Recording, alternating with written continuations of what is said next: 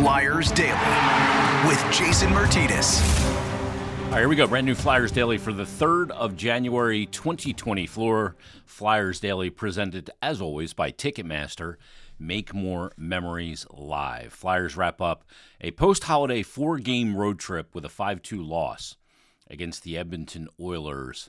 And on the trip, the four games, they get the win in Vancouver, the overtime loss in Seattle, the loss against Calgary, and then the 5 2 defeat last night to the Edmonton Oilers. Flyers actually outshot Edmonton in the game, but Edmonton had the far better of quality scoring chances. Shots in the game were 37 36. And then I always find this to be a pretty telling stat. Flyers out hit Edmonton basically 2 to 1, 22 hits to 14. And that's usually a sign that the other team's got a lot more possession. You tend not to deliver a lot of hits when you're possessing the puck, but when you're chasing the play, that's when you can stack up the hits, and the Flyers did in that game. That's always a deceiving stat. Oh, yeah, hit the other team. It doesn't matter. It usually means the other team had the puck a little bit more. And they put Edmonton on the power play too many times. We talked in yesterday's episode about Edmonton's power play. And even though coming into the game, it was ranked seventh in the NHL, clicking at exactly 25%, it's still probably the most lethal power play when you consider who they can put on the ice, and namely Connor McDavid. Now we go back to that game on October 19th. Flyers took on Edmonton at Wells Fargo Center. They beat them four to one. McDavid had an assist in that game, but he did not have a shot on goal. He was very frustrated in that game, and the Flyers did a great job bottling him up. Flyers did a great job of putting themselves positionally on the ice to not be getting those stick penalties, reaching hooks, trips, those kind of things and it just really detail oriented game against McDavid and the Oilers back in October. But in this game, Flyers are on tired legs. They're at the end of a road trip, and it looked like it. And McDavid had an absolute field day. He was in on every goal with a point. He had a goal, he had four assists, and they're four primary assists.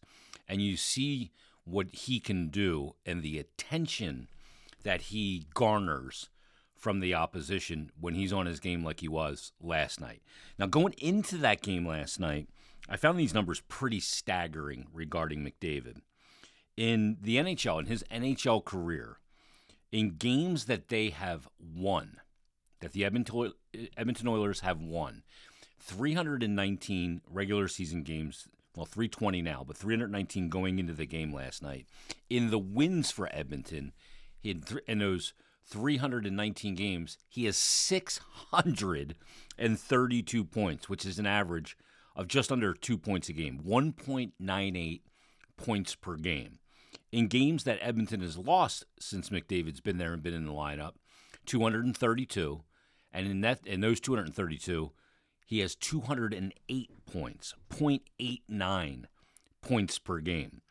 So that just tells you how much of a catalyst Connor McDavid is to the success of the Edmonton Oilers. I don't think I'm breaking news there, but 1.98 points per game in the wins to 0.89 in the losses is a big, big difference.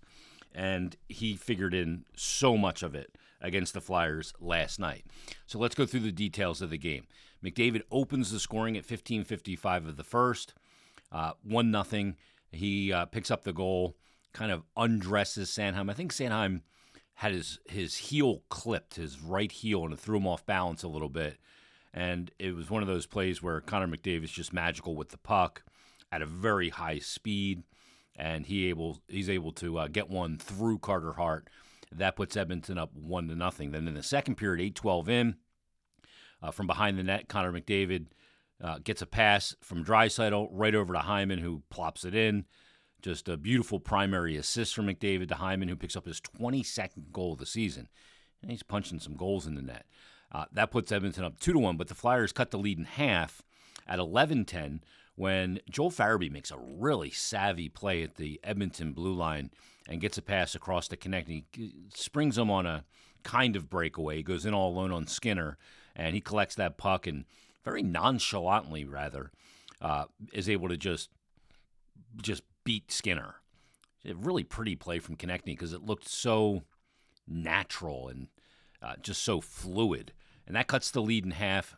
Farabee picks up the assist along with Sean Couturier and Konecny's 18th of the season, 2 1. And then uh, five minutes and 50 seconds later, you get a goal from a very unlikely source. As just about as unlikely as you'll get when it comes to the Flyers. Like we talked to the other day about Rasmus Ristolainen scoring that first goal for the Flyers in that game, and here they get a goal from Marc Staal, who's played 1,116 NHL games, and now he's got 53 goals. So he's an unlikely goal scorer at any point in his career. I think the highest goal total he had in his entire career was eight back in 2009 10. Uh, but he, he starts to play in the D zone, gets it up the ice, and then eventually joins the rush and becomes the primary option. And uh, Konecny slides it over to him. Marc Staal beats Skinner, and that ties the game at two. And you're going, okay, you've been outplayed so far in this game, but you've battled back. You got this game tied at two. Flyers are in it. Uh, two minutes and five seconds later, unfortunately, on the power play, Ryan Nugent Hopkins gets a beautiful pass from Connor McDavid. He gets the goal right on the doorstep, 3 2 Edmonton as you head to the intermission for the final period. But you're only down a goal. You're not in a bad situation, all things considered, how much Edmonton have kind of controlled the game, especially from a, a pace perspective. And you go into the third period down a goal, but one, first of all, you give up the goal for Edmonton to go up with 55 seconds left in the period. I always talk about giving up a goal in the final minute of a period or the final or the first minute of a period. So they give up that goal. Edmonton grabs a lead 3-2, go into the locker room, come out. Minute 27 into the third, Leon Draisaitl with an absolute laser beam beats Carter Hart, high glove from right in the slot. McDavid again with just a beautiful assist, puts it on a tee for Draisaitl. That puts Edmonton up four to two and then the scoring would wrap up at 11:19 of the first or third period when Ryan Nugent Hopkins picks up his 11th goal of the season, second of the game, and guess who had the primary assist? Connor McDavid. He was an absolute monster in the game. Flyers pick up just the two goals. Going to be hard to beat a team like Edmonton when you can only score twice, and they've been much better um, under uh, Kris Knoblauch defensively than they were prior. Um, but ba- basically, since Edmonton and the Flyers, since Jay Woodcroft was fired on November 12th, since then, Edmonton's played 21 games. They now have a record of, or 22, 16 and 6 uh, for 32 standings points. Flyers in that same period of time played the same amount of games. They have 28 standings points. We know while the Flyers have played and collected a lot of points, had the point streak and played well on the road.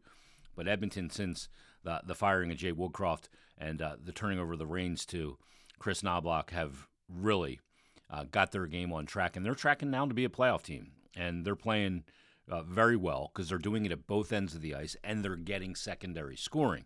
I mean, look for example, you got Connor McDavid on this team, who's got 14 goals on the year. Uh, Zach Hyman's got 22. You're getting goals also from Draisaitl, who's got 18. You got 11 now from Ryan Nugent Hopkins. They're a team that looks like they're playing with some depth and they're defending much better. But in this game, it was the Connor McDavid show, and he he just affected every element of it uh, for the Edmonton Oilers. And the Flyers wrap up the road trip, like I said, one, two, and one in this very tight divisional race. Seven of the eight teams in the Metropolitan Division were in action last night. So we'll talk about the effect on the standings in just a second. Um, but uh, a tough trip for the Flyers to come out of the, the first two games with three or four points was good, uh, but you can see with the team right now too, um, there's some regression in some areas, which we'll talk about in just a second. So let's let's look first and foremost uh, about the effect on the standings on this Tuesday night, and the Flyers not able to collect points in their last two games against Calgary and Edmonton. Going into the game last night, the second spot in the Metropolitan Division was 44 points. The seventh spot was 40. Now it's 46 40. Carolina gets a win. Uh, they've now won four straight games. They're six and four in their, or excuse me, they're six one and three in their last ten. Uh, 21 13 and four. They have 46 points, three up on the Flyers, and the Flyers played one less game, they have a game in hand. Uh, Flyers t- are one point back of the New York Islanders, who uh, got a point. Uh, but the Islanders 17, 10, and 10, 44 points, one ahead of the Flyers. Each of those teams have played 37 games. The Caps get a win, uh, 35 games for the Caps, so they've got two games in hand, and they're one point back of the Flyers. And then New Jersey, also two games in hand on the Flyers, are sitting at 40 points, so they're three points back, as are the Devils, who have one game in hand. Uh, and the Devils, though, seven, two, and one in their last ten. They're playing some much better, or not the Devils, the Penguins, uh, playing much better hockey. So things are really tight here, and the Flyers have an incredibly busy month of January. We talked about it 14 games, nine of which are at home. Uh, not many division games in this calendar month, but you are going to see Columbus and Pittsburgh. Columbus will be the next game. And even though Columbus is 39 games in, 32 points and in the A spot, this is a tough, tough schedule spot for the Flyers. They don't have the buffer day that you usually get when the schedule comes out after you come on an out of time zone road trip. They've been gone for a week. Usually you get the day to travel, then you have another day to practice, and then the next day you play a game. In this situation, Flyers are traveling today. So no on ice today. And they're recovering from the trip on a plane most of the day. It's about a four hour flight from Edmonton to Philadelphia. Then Thursday, they're going to play a game against Columbus. Then you have Friday, you have a practice, but how much can you really do in that practice with the travel still catching up to you? A game the next day at one o'clock. You can't go out there and have an hour and 25 minute practice. You got to manage the player's energy. So you got all these games packed in here and not a lot of practice time to reinforce some of the structure and habits and the details that they need to clean up. And the schedule just doesn't afford it. Now, they're not the only team in that situation. Teams all across the league are dealing with the same thing. This is a spot in the schedule where it's going to take individual players to grab the stick of the aircraft of their personal game and pull the stick back and get the nose pointing up. You're going to need some guys to play better. There's some guys that have dropped off. The team as a whole has dropped off a bit. And these are the ebbs and flows of a season. But some guys individually can help mitigate, you know, through this really busy stretch up to the All Star break in February, how it affects them in the standings.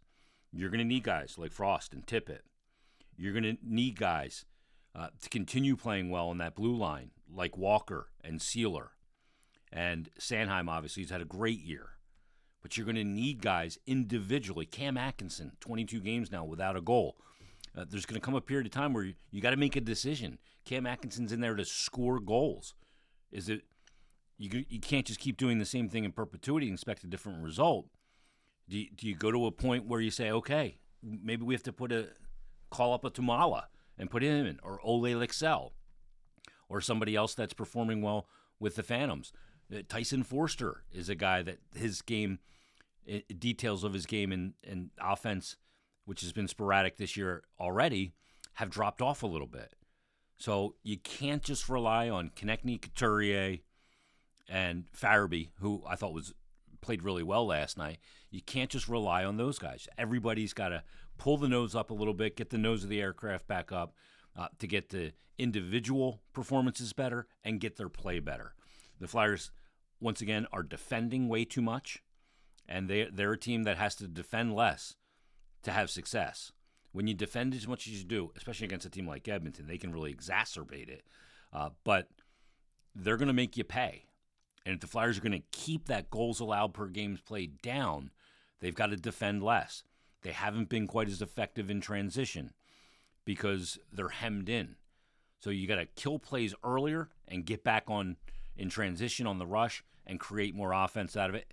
And Torts talked about this a couple games ago, and I think it's still a factor. The team has got to get back to forechecking better. Even when you don't enter the zone in transition with numbers or you dump it, you got to get it on the forecheck and create second chance possessions in the offensive zone, which they're not doing right now. You know, Nick Deslauriers was out of the lineup last night. Flyers went 11 and 7. I'm not sure why Deslauriers wasn't in the lineup. The fourth line and Deslauriers in particular has not been very effective lately. So I don't know if it was punitive, uh, if it was you're not playing that well, we're going to take you out and go 11 and seven, or if he's dealing with you know the sickness that's kind of going through the team as well, or or what the reason is. But You know, there's a lot of guys that need to pick up their game if the Flyers are going to remain in this race. And this race is incredibly tight. It's there's not much margin here to all of a sudden you're on the outside looking in and then you get into the second half of the schedule and you've got all these teams playing each other. When you need everybody to lose, they're playing each other, so somebody's got to win. And a lot of these games end up going extra and they become three point games because it gets so tight this time of year. They put themselves in a position, but this chunk is really important. This chunk is, dare I say, pretty much as important as it was coming off of that loss against the San Jose Sharks when it was a pivot point in the season. This chunk is going to be that. You want this team to play as much as meaningful games as they can for as long as they can because you'll find out more information about guys. So we'll see where this goes. Starts on Thursday against Columbus. Got to take care of business against a team that's inferior, despite the scheduling situation and not having the extra day off. Got to deal with that. You can't change that. So we'll see if the Flyers can do that. It's going to be a really important stretch of games for them. And look, I see people on social media. I try not to judge things on social media specifically. But, you know, there's people that that I follow or I see on my social media feed that are going into this mode of, ah, I told you so. It was all smoke and mirrors.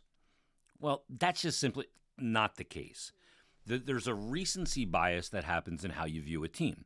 When things are going really well, you overvalue. When things aren't going really well, like they are right now, and their game has regressed, you undervalue a team. And the, the truth is always somewhere in the middle of that. And the full 82 games will spit out the truth eventually. But when the team was playing well and collecting points, it wasn't that they were getting lucky or they were goaling teams. They were legitimately playing really good hockey. But this is an 82 game season, and you're going to have ebbs and flows. Every team goes through it. The best teams go through it. The worst teams go through it more, where they're not playing well, but they go through some stretches where they're playing pretty decent. That's just the ebbs and flows. So I always look at my job as trying to not react emotionally, not react in the moment based on the result of one game. Look at things and analyze that based on what we've seen so far. And right now, clearly, the Flyers are not playing their best hockey. Clearly. That is not breaking news. They need to get better in several areas. They're going to have to do it in a tight schedule. They're going to have to do it without a lot of practice time. They're going to have to do it while eh, things are really tight in the division and individual players got to be better, no doubt. But they got to they got to get this thing pointed in the right direction again. Confidence in sports, team confidence is fleeting. You can have it, build it up through a lot of organic confidence growth, but you can lose it really quickly and then you got to rebuild it up. This stretch is going to be massively important for the Flyers this season, the assessment of this season. And I, I just don't want people to go, oh, oh, the fun times are over. Like that guy who commented uh, on the video the other day. Uh, Flyers are fun again. Here comes the pain, basically. Now they're going to start losing because we're enjoying it. Look, there's going to be ebbs and flows to this season. Let's know that going in. Um, expect them to get better. Expect them individual players to get their game pointing in the right direction and judge them accordingly. But this is one of those rough patches in the schedule, very difficult road trip at this time of year. It, it's in a very tight divisional race. I get it. But let's not overreact to what just happened and let's not overreact if, you know, they win four straight coming out of this let's try, I'm um, just trying to keep a level head, trying to remove that emotion. But it's hard because we invest. We invest emotionally, mentally, financially. And you know, when the team's playing well, you just you want it to continue. It's an addiction. That's why we're all in this. That's why we love sport. So, we'll see what happens coming up on Thursday against the Columbus Blue Jackets. We'll see if there's any lineup changes, if Nick Deslauriers comes back in or or if John Tortorella makes some other changes. you know, with combinations. Joel Farabee, for example, moved up to that top line with Travis Konecny and Sean Couturier. I thought he performed really well. I think that's a good spot for Joel Farabee. Some other guys are doing some things to earn extra ice time, and some guys are doing some things to, to earn less ice time. And those guys got to figure it out and put themselves in a better light. Uh, so we'll see where it goes coming up on Thursday. So Flyers will be back Thursday against Columbus, Saturday for uh, Ed Snider Legacy Day, uh, Wells Fargo against Calgary. Flyers look to exact a little revenge on the Calgary Flames. And then uh, next Monday, it's Pittsburgh, and Wednesday, Montreal. So even though, you know, the schedule is tight, I mean, you look at the, the upcoming opponents Columbus, not a playoff team. Calgary, not a playoff team. Pittsburgh, right now, sitting in the seventh spot, but they're always tight games. Montreal, not a playoff team. Minnesota, they'll go on the road. Minnesota, Winnipeg, and St. Louis.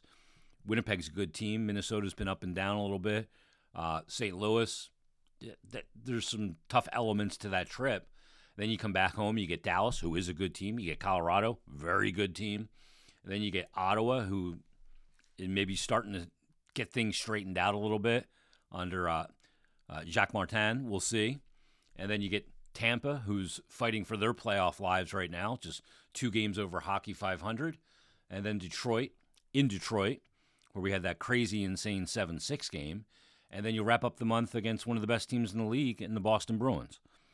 So there's a little bit of everything coming up in the 13 games that remain in the month of January. All right, that puts a wrap on this episode. But everybody, thanks for listening. Thanks for watching. Tomorrow will be another day. We'll preview Flyers Columbus tomorrow, and we'll talk to you then on a brand new Flyers Daily.